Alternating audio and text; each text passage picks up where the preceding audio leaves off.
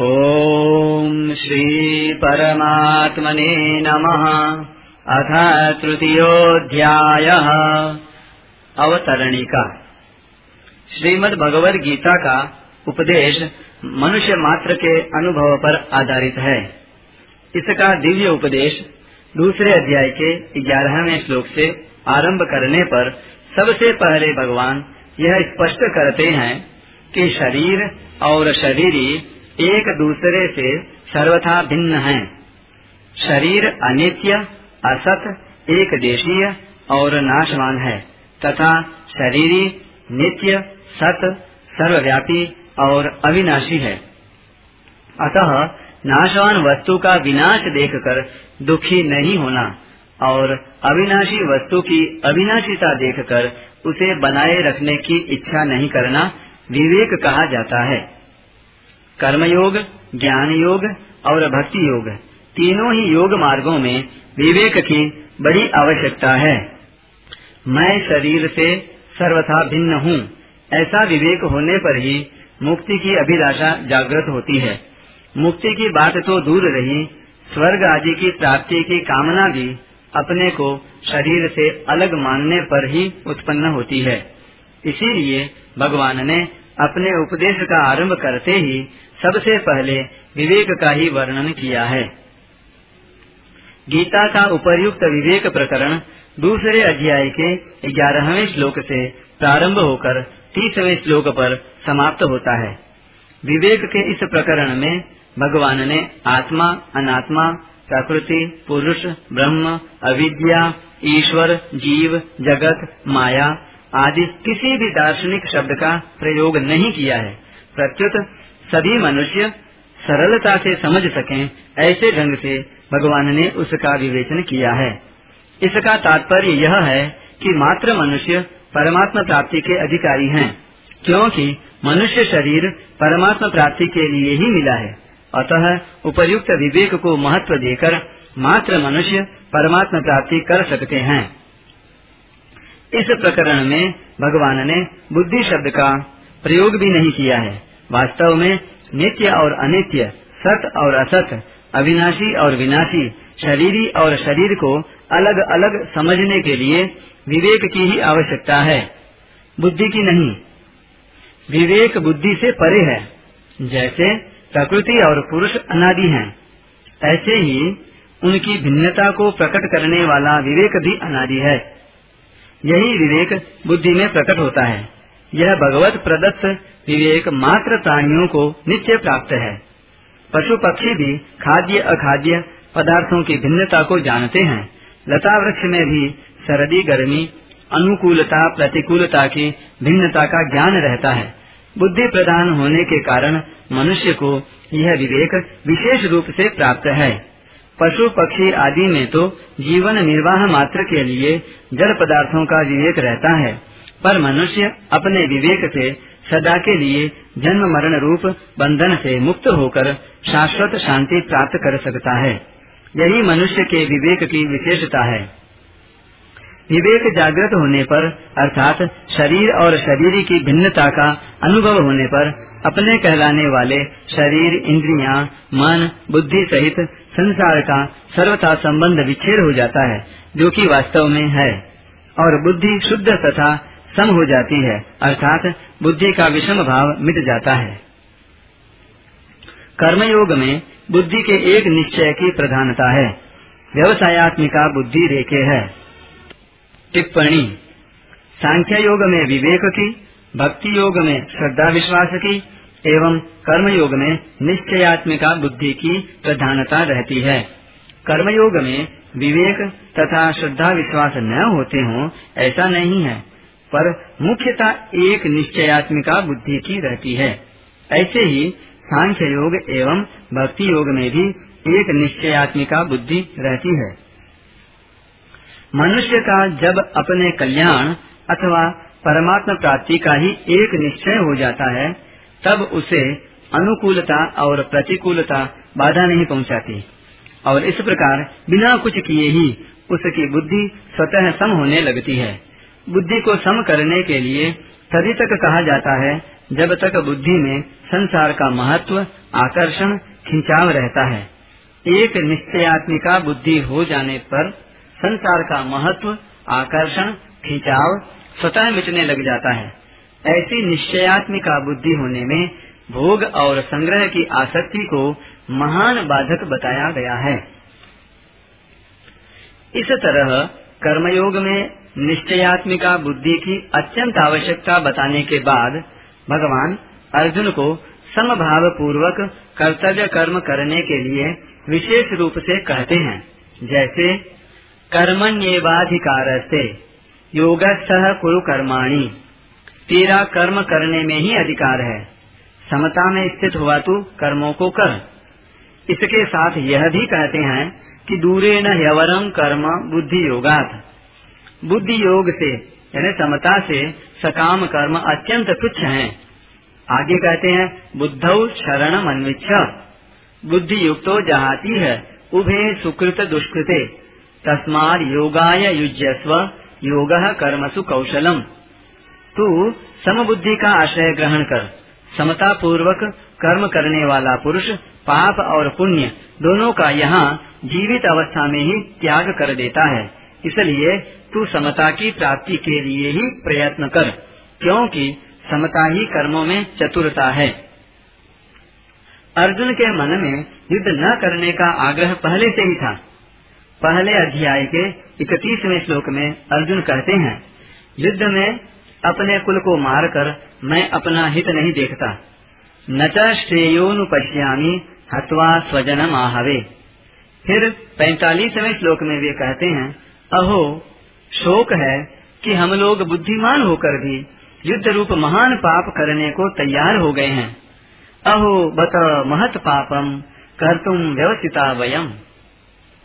आगे, दूसरे अध्याय के पाँचवें श्लोक में अर्जुन कहते हैं, मैं भिक्षा का अन्न खाना श्रेष्ठ समझता हूँ, पर युद्ध करना नहीं। श्रेयो भोग भोक्तुम भैक्ष्यमपी है लोके।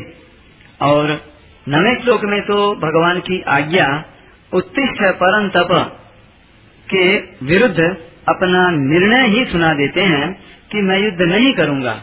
न योत्स्य। यह नियम है कि अपना आग्रह रखने से श्रोता, वक्ता की बातों का आशय अच्छी तरह से नहीं समझ सकता। यही कारण है कि अपना युद्ध न करने का आग्रह रखने से अर्जुन भी उपयुक्त प्रकरण में भगवान के वचनों का आशय अच्छी तरह से नहीं समझ सके। अतः अर्जुन को भगवान के वचन मिले हुए से जान पड़ने लगे। इसलिए भगवान का अभिप्राय क्या है?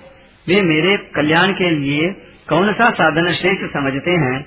इसका खुलासा कराने के लिए अर्जुन आगे के दो श्लोकों में भगवान से प्रश्न करते हैं। अर्जुन उवाच। जायते चेत् कर्मणस्ते मता बुद्धिर्जनार्दन। तत्किम् कर्मणि घोरे माम् नियोजयति केशव व्यामेश्रेणेव वाक्येन बुद्धिम् मोहयतीव मे तदेकाम् वदनेश्चेत्य येन श्रेयोऽहमाप्नुयाम्। पहला और दूसरा श्लोक। अर्जुन बोले, हे जनार्दन, अगर आप कर्म से, बुद्धि को, यानी ज्ञान को श्रेष्ठ मानते हैं तो फिर हे केशव, मुझे घोर कर्म में क्यों लगाते हैं? आप अपने मिले हुए वचनों से मेरी बुद्धि को मोहित सी कर रहे हैं। अतः आप निश्चय करके एक बात कहिए, जिससे मैं कल्याण को प्राप्त हो जाऊँ। व्याख्या। जनार्दन। इस पद से अर्जुन, मानो, यह भाव प्रकट करते हैं कि हे श्री कृष्ण आप सभी की याचना पूरी करने वाले हैं। अतः मेरी याचना तो अवश्य ही पूरी करेंगे। ज्यायसी चेत कर्मणस्ते मता बुद्धिर जनार्दन, तत्किं कर्मणि घोरे माम नियोजयसी केशव। मनुष्य के अंतकरण में एक कमज़ोरी रहती है कि वह प्रश्न करके उत्तर के रूप में भी वक्ता से अपनी बात अथवा सिद्धांत का ही समर्थन चाहता है। इसे कमज़ोरी इसलिए कहा गया है कि वक्ता के निर्देश का चाहे वह मनोनुकूल हो या सर्वथा प्रतिकूल, पालन करने का निश्चय ही शूरवीरता है। शेष सब कमज़ोरी या कायरता ही कही जाएगी। इस कमज़ोरी के कारण ही मनुष्य को प्रतिकूलता सहने में कठिनाई का अनुभव होता है। जब वह प्रतिकूलता को सह नहीं सकता, तब वह अच्छाई का चोला पहन लेता है, अर्थात तब भलाई के वेश में बुराई आती है। जो बुराई भलाई के वेश में आती है, उसका त्याग करना बड़ा कठिन होता है। यहाँ अर्जुन में भी हिंसा त्याग रूप भलाई के वेश में कर्तव्य त्याग रूप बुराई आई है। अतः वे कर्तव्य कर्म से ज्ञान को श्रेष्ठ मान रहे हैं। इसी कारण वे यहाँ प्रश्न करते हैं कि यदि आप कर्म से ज्ञान को श्रेष्ठ मानते हैं तो फिर मुझे युद्ध रूप घोर कर्म में क्यों लगाते हैं? भगवान ने दूसरे अध्याय के उनतालीसवें श्लोक में बुद्धि योगे पद से सम बुद्धि यानी समता की ही बात कही थी, परंतु अर्जुन ने उसको ज्ञान समझ लिया। अतः वे भगवान से कहते हैं कि हे जनार्दन आपने पहले कहा कि मैंने सांख्य में यह बुद्धि कह दी। इसी को तुम योग के विषय में सुनो। इस बुद्धि से युक्त हुआ तू कर्म बंधन को छोड़ देगा। परंतु कर्म बंधन तभी छूटेगा जब ज्ञान होगा। आपने यह भी कह दिया कि बुद्धि योग अर्थात ज्ञान से कर्म अत्यंत निकृष्ट हैं। अगर आपकी मान्यता में कर्म से ज्ञान श्रेष्ठ है, उत्तम है तो फिर मेरे को शास्त्र विहित यज्ञ, दान, तप आदि शुभ कर्मों में भी नहीं लगाना चाहिए।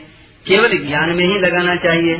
परंतु इसके विपरीत आप मेरे को युद्ध जैसे अत्यंत क्रूर कर्म में, जिसमें दिन भर मनुष्यों की हत्या करनी पड़े, क्यों लगा रहे हैं?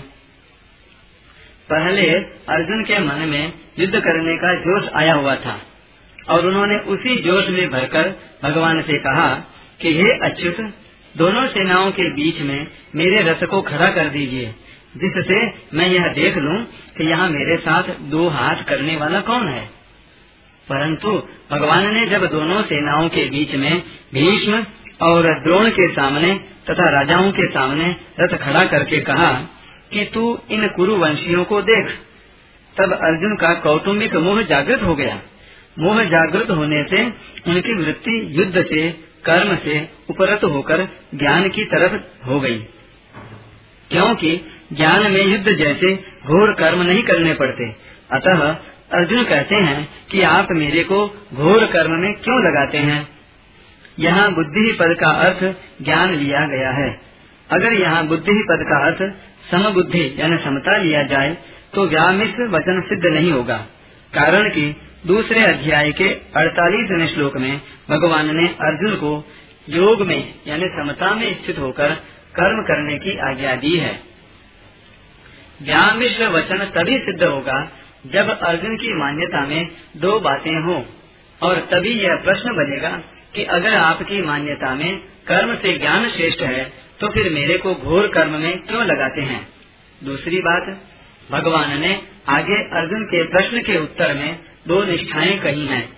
ज्ञानियों की निष्ठा ज्ञान योग से और योगियों की निष्ठा कर्म योग से। इससे भी अर्जुन के प्रश्नों में बुद्धि ही पद का अर्थ ज्ञान लेना युक्ति संगत बैठता है। कोई भी साधक श्रद्धा पूर्वक पूछने पर ही अपने प्रश्न का सही उत्तर प्राप्त कर सकता है। आक्षेप पूर्वक शंका करने से सही उत्तर प्राप्त कर पाना संभव नहीं। अर्जुन की भगवान पर पूर्ण श्रद्धा है। अतः भगवान के कहने पर अर्जुन अपने कल्याण के लिए युद्ध जैसे घोर कर्म में भी प्रवृत्त हो सकते हैं। ऐसा भाव उपयुक्त प्रश्न से प्रकट होता है। या मिश्रेण वाक्य न बुद्धि मोहयसीव में। इन पदों में अर्जुन का भाव है कि कभी तो आप कहते हैं कि कर्म करो, कुरु कर्माणी, और कभी आप कहते हैं कि ज्ञान का आश्रय लो। बुद्ध शरण मनविच्छ आपके इन मिले हुए वचनों से मेरी बुद्धि मोहित सी हो रही है।